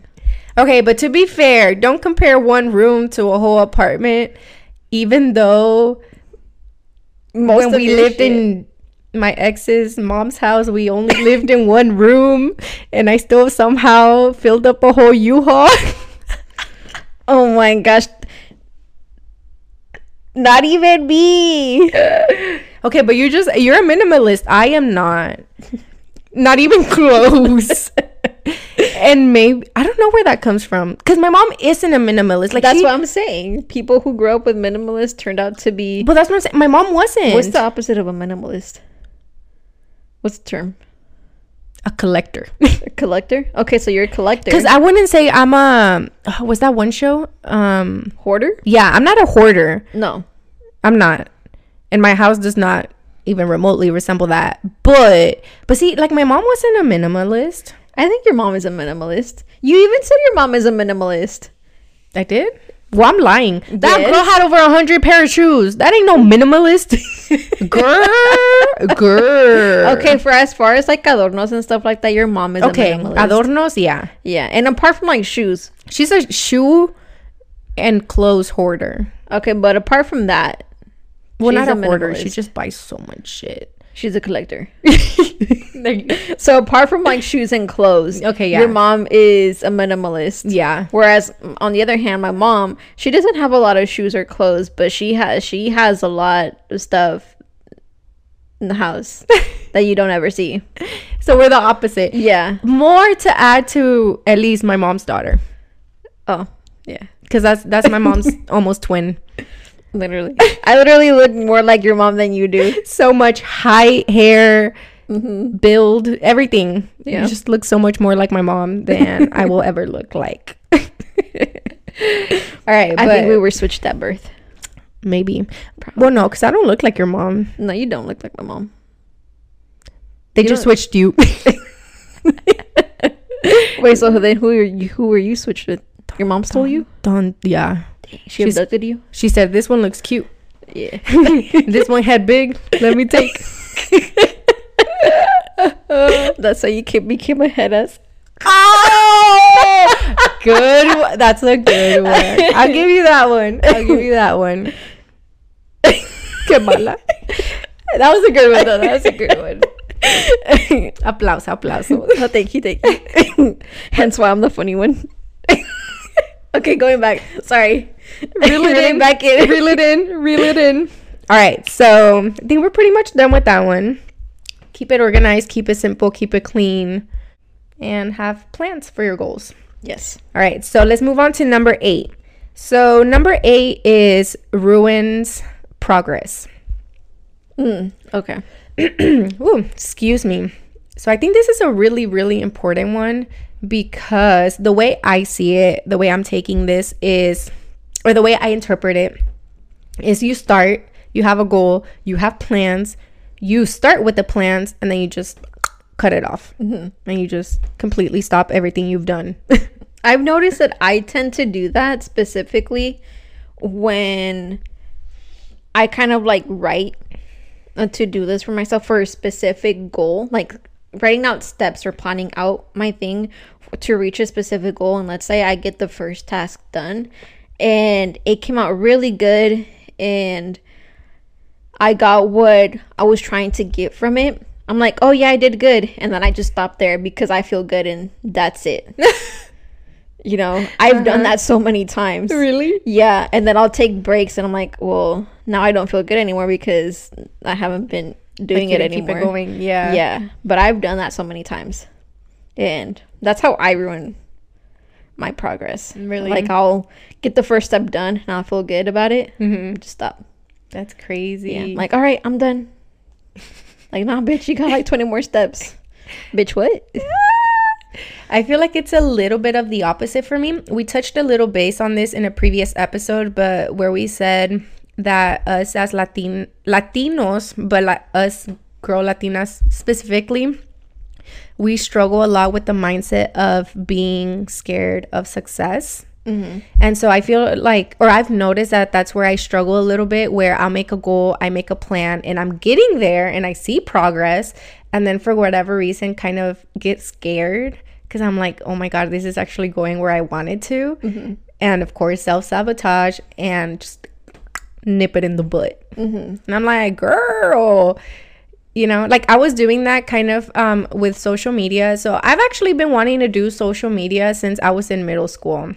Fun fact about me i actually used to edit lyric videos back way back when i was in like sixth grade. And if you guys remember if you know you know when we were hella little lyric videos were like the shit because a lot of us wanted to sing along and we didn't really know what they were saying. So we would mm-hmm. look up videos. Or even if you knew what they were saying you would just look up the video so you could read along and memorize the song better and easier. Right. and I have always been obsessed with Lil Wayne. Like that is my oh, almighty until this mm-hmm. day. but back in sixth grade, I used to have all his CDs back when they made CDs. I mean, they still do, but you know, when they sold them at Best Buy, Yeah. I used to go and I used to buy them the day they would come out. I would come home, put it into my computer. Yes, we used to be able to put CDs into our computers, mm-hmm. and I would download base download the CD into the computer. So I would save the CD, I would save the music, and then I would put it into the music editor and like edit the lyrics and put the lyrics and put them on YouTube. Mm-hmm. if you guys are curious, the videos are still up. The username is cherry cherry cake 32 why i don't know it's so random it's cherry cake 32 and the profile picture is lil wayne. Oh my god. and like almost not all of them but almost all of them are videos of wayne lyrics. Anyway so i've always wanted to do social media. I started with that. And then También, if you guys remember when that was popular, it was popular to make like homemade music videos oh uh-huh. to songs. I don't know if you remember that. Mm-hmm. And I used to have a friend who I would always do that with. I try to find them, but I don't know where they are. I don't know maybe she deleted her account because they were on her account. And we would just like do like a minute long videos of us like singing along to the music, but like what we were doing went along to the lyrics. Mm. This was like before Vine, before all of that. Like it was the OG. Yeah. So anyway, so I've always wanted to do social media, but anytime I saw any tiny bit of like quote unquote success, I like back down. Mm. So like I stopped doing the lyrics. Don't really remember why. I stopped doing the music videos. I then moved on to a long time after that, I then started doing skits. Not too long ago, actually. I was doing skits about my work life, basically, like my interactions I have with customers. Mm-hmm. And they started popping off quite a bit. Quite a bit enough to where it got me fired from my job because I made the skits about Chipotle mainly. Right. And then Chipotle executives saw it and they were like, This looks bad on our company. Take him down. They're like, You're fired. And I was like, I'm not going to take him down. They're like, Okay, you're fired. And I was like, Okay, fuck it. Like, I'll keep going because if it keeps going the way it is, like, maybe I can make some money off of it. And like, mm-hmm. I've always wanted to do social media. So this is a start. And I did, got fired. One of the videos went a little viral. I got contacted by, I don't know what they are. It's like a blog, I guess, that reposts viral videos and they just asked like the creator about it. Like they reached out to me and they wanted to ask me about the video. I actually started making I was able to monetize my videos on a platform. Like it was going exactly where I wanted it to go. Mm-hmm. And then I just completely stopped. and I was like this is I it was going where I wanted it to, but Right. As soon as I saw that success, I don't know if it freaked me out subconsciously, mm-hmm. but it, I don't know. I just felt scared of something, and then it just stopped. Mm. So it was very, very self sabotaging. And like I said, like we've said in our culture, that's very common because we're just not used to success and not Yeah. used to getting our wants, especially when they're dreams, when they're goals, and we just kind of like Freeze. freeze and back up from it Yeah. It's like, no. Like, what am I going to do when it does go off or whatever, you know? Right. But yeah, so I feel like that's a very powerful one because that's a very obvious one that we self sabotage with and get in our own way. Oh, for sure.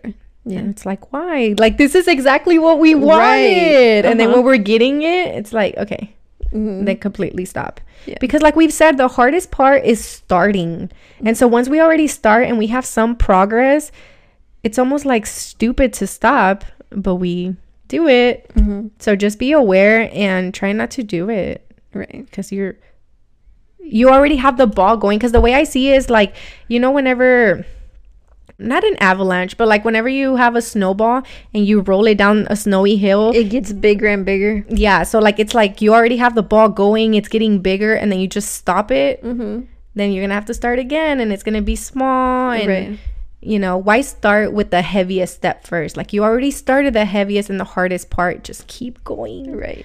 so I also feel like that ties in a lot to that negative talk and not believing in yourself because once you start that progress and you're starting to see change, all that negati- negativity and negative talk about yourself comes into play and it's like, oh my gosh.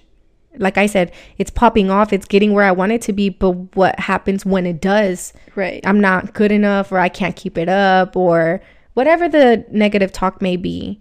You not believing in yourself and then you just stop it, you know? And that's not fair to yourself and obviously super self-sabotaging. Right. So my only advice to that would be don't be scared of success. Mm-hmm. Believe in yourself like you're worthy. Mm-hmm. Why wouldn't you be? You know, you were put on this earth to do something great. Right. Don't be scared of it. And if you are scared of it, then just be brave about it. You know, keep going, even if you're scared. Do it even when you're scared. Right. Just keep going. face your fears and look at it dead in the eyes. Say, I got this. Too intense. Too intense. Calm it down, Dulce. I feel like that also connects really, really good to our next one, which is number nine, and that is unkept self promises. Yes. Ah, there's one thing I do want to say about this because it, it's so real, and I feel like I've thought about it a lot ever since I saw a post about it, which said, whenever you have a job and your job tells you you need to be here nine to five every day, you show up nine to five, sometimes earlier and stay later. Mm-hmm. But when you're working on your own thing and you tell yourself, okay, I'm going to start at such and such time, and you don't do it why are you respecting somebody else's you know schedule more than your own? Mm-hmm. You're not keeping that promise to yourself. Right.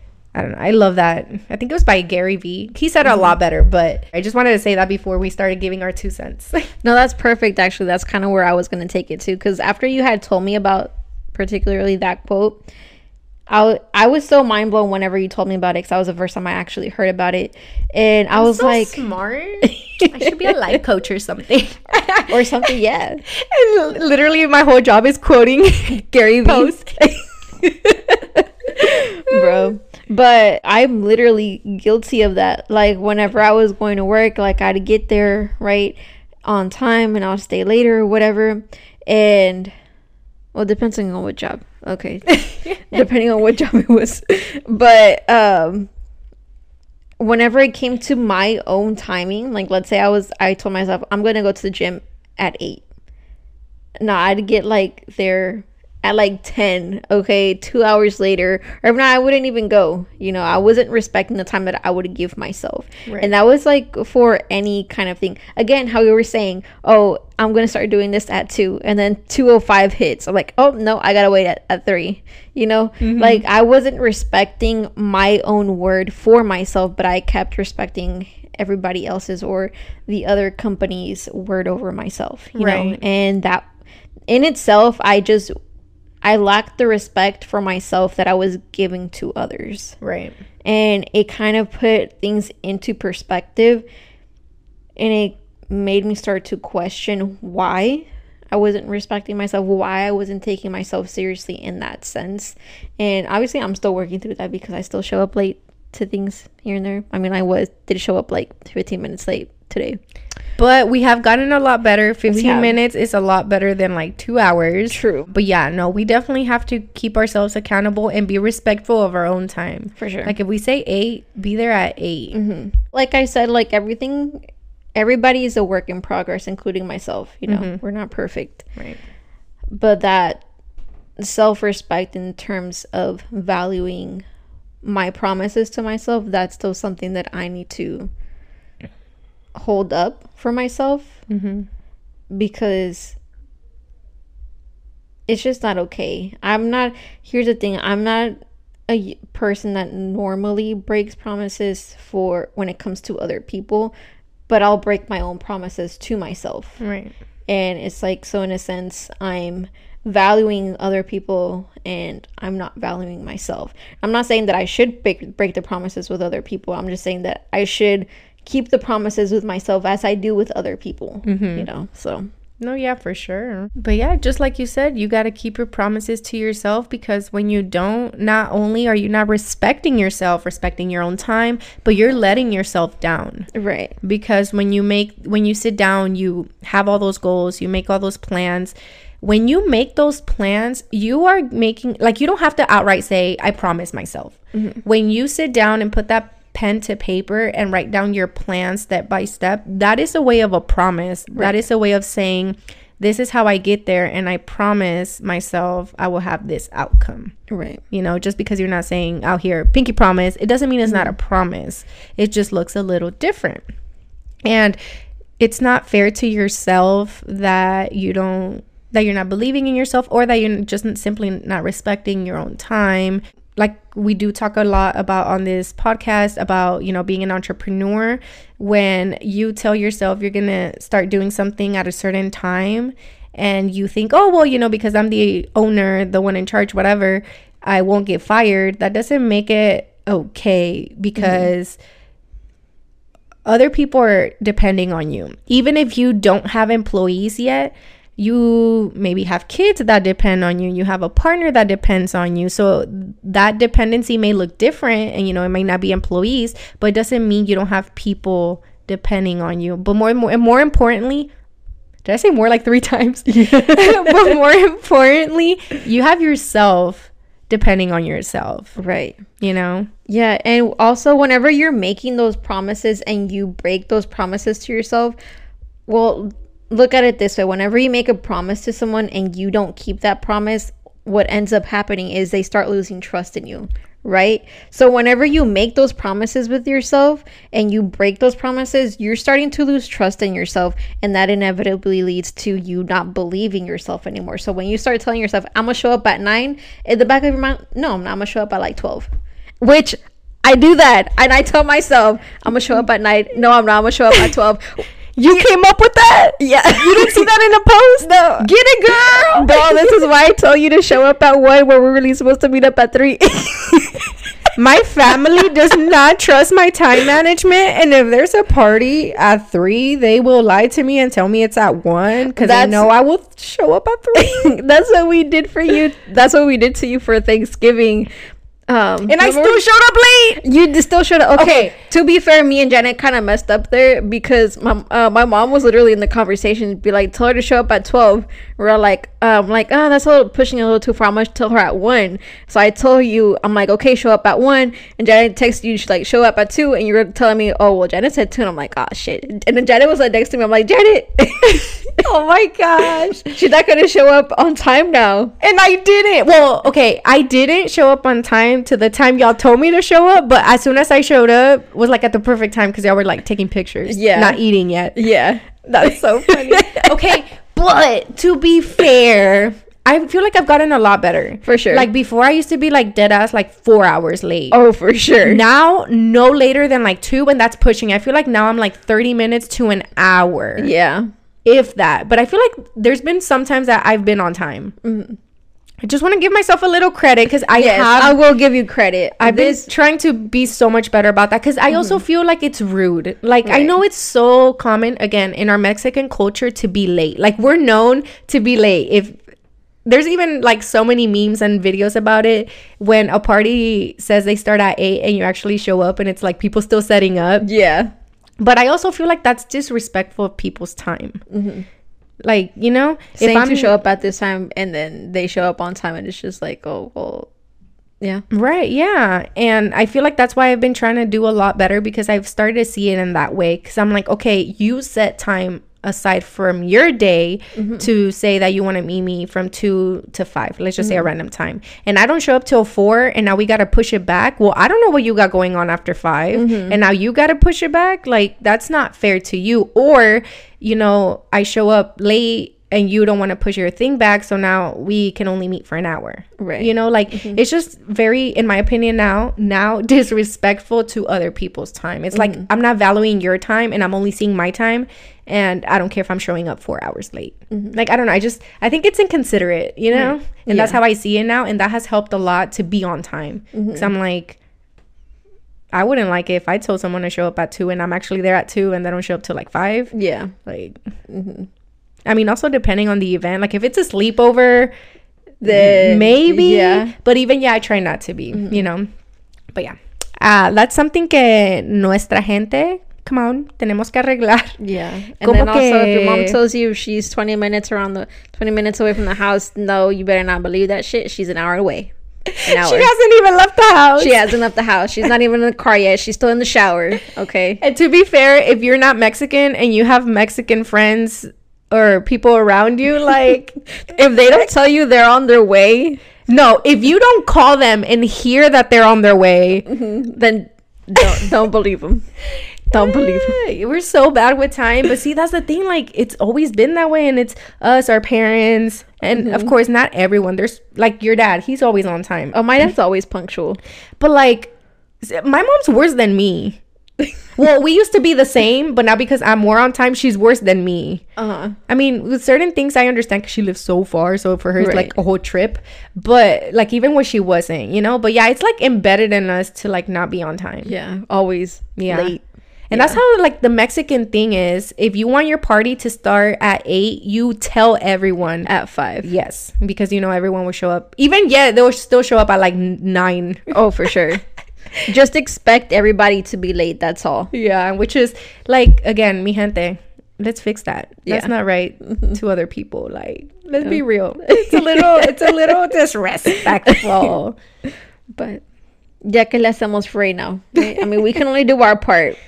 Yes. So. But it is what it is, right? But yeah, no.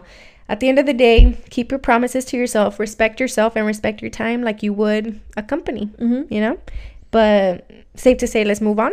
Safe to say, let's move on. The very last one, number 10 of ways we self sabotage, is ignoring problems. Ooh, I'm an expert at that one. Ooh. then lead the conversation, please. I actually started thinking about this scene in Teen Wolf. Sorry. Not us with a bunch of scenes. where it where Scott asked um I don't watch that show. okay, the main character asked my favorite character, Dylan O'Brien. Okay. His name is Stiles in the show. He's like, Well, what do you do whenever you have a problem? Well, he's like, I just usually ignore it until it goes away. I love his sarcasm in the show. Anyways, that's basically what I do. A lot of the or I try not to do it as often as I used to do it. But I used to do it so much where it's like, well, out of sight, out of mind kind of thing. You know, if I mm-hmm. had a problem, I just would try not to think about it. I'd distract myself with a whole bunch of other things that way I wouldn't think about it. La la la la la. and it would work, you know, for like mm-hmm. those few moments where I wasn't thinking about it. But soon enough, it would come right back in front of me and be like, nah, I need attention right now. It's like, well, shit, I don't know what to do about you, you know, so I'm just kind of stuck here mm-hmm. facing this problem, not knowing what to do. So it's kind of like I'm frozen. So then that itself becomes a problem. So it's a problem on top of another problem. And it's just like, well, shit, I don't know what the fuck to do about it now. And it just becomes a whole chaotic disaster. Oh, for sure. So, and how is that self sabotaging, you may ask? By giving yourself more problems. yeah, like you're te estás haciendo la vida más Complicada. de lo que debe de ser. Yeah. Wow, that was such a Oh. smooth sentence. that went dulce, Eli, dulce. Yeah. What? Sorry, I had to point that out. It just flowed. that flew. No, it didn't flew. It flowed. It flew. It flewed. It flew. It flowed. Um, Um, we're too in sync. but yeah, no, that that's no good. I know. But I feel like this one I don't have too much expertise on because I'd like to think I I face problems pretty much head on, so I don't necessarily ignore them. Gotcha. The ways that I've ignored him is usually by my forms of trying to escape, which has always been usually the same things. I'm like, yes, I have. Uh huh. Sorry.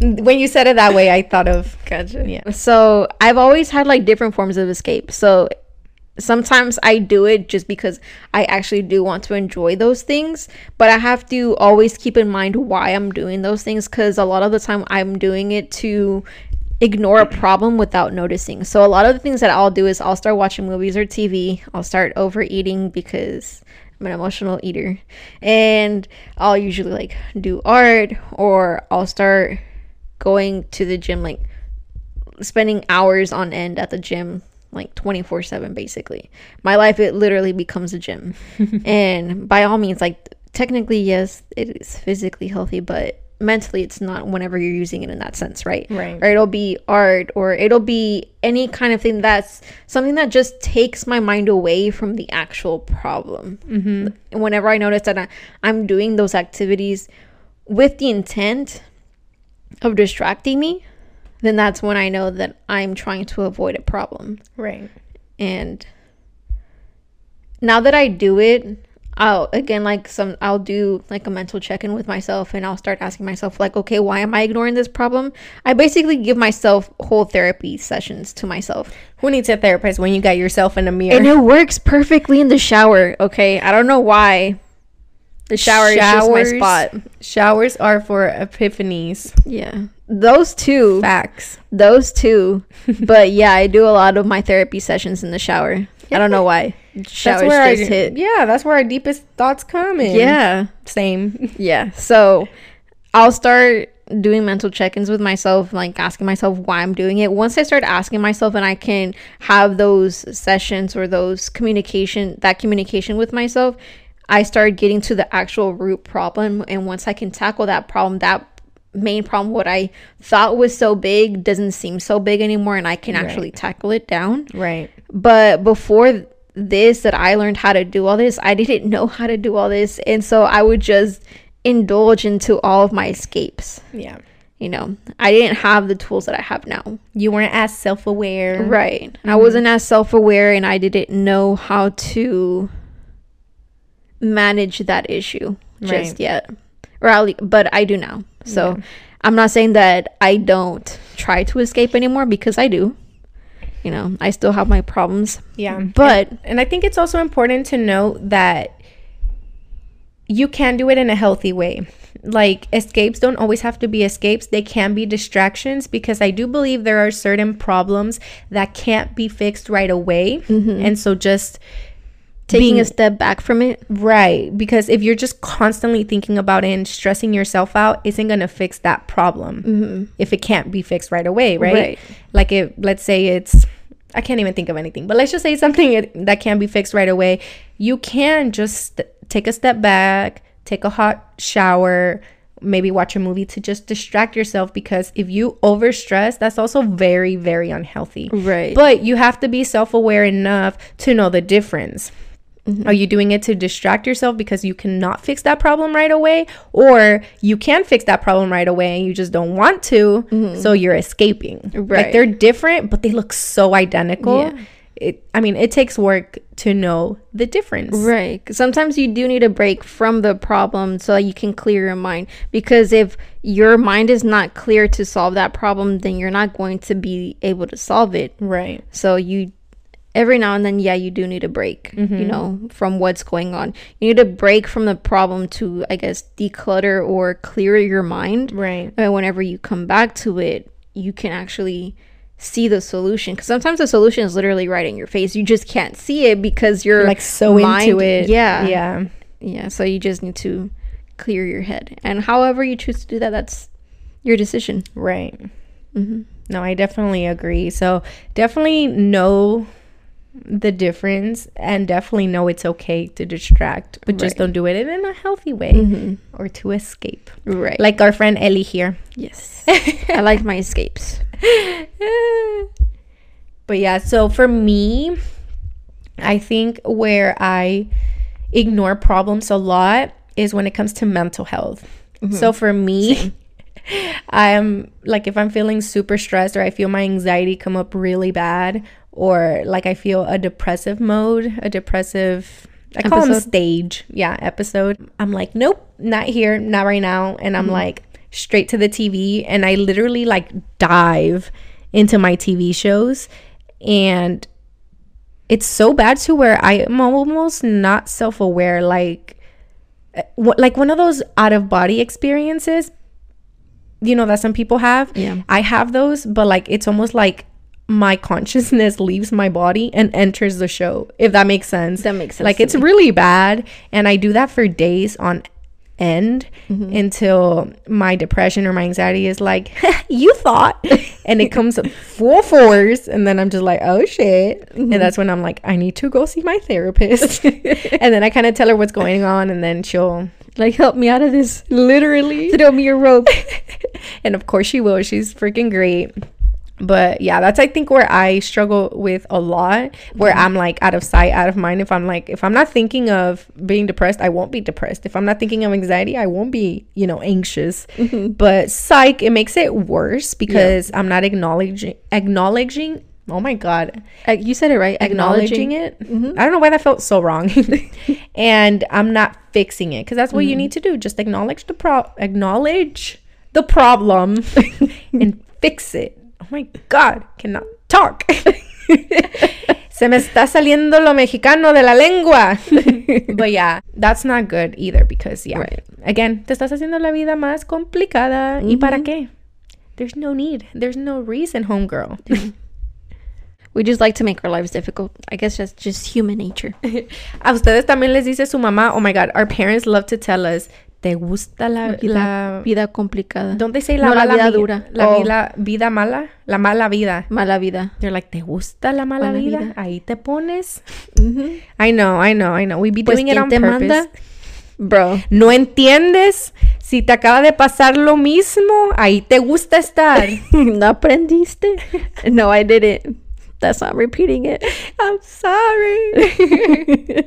but yeah, all of these, all of this list, well, to say, I feel like there's a lot more ways you can self sabotage. Oh, for sure. And it looks different for everyone. You know, all of this does not, it's not one size fits all. Mm-hmm. We're all different.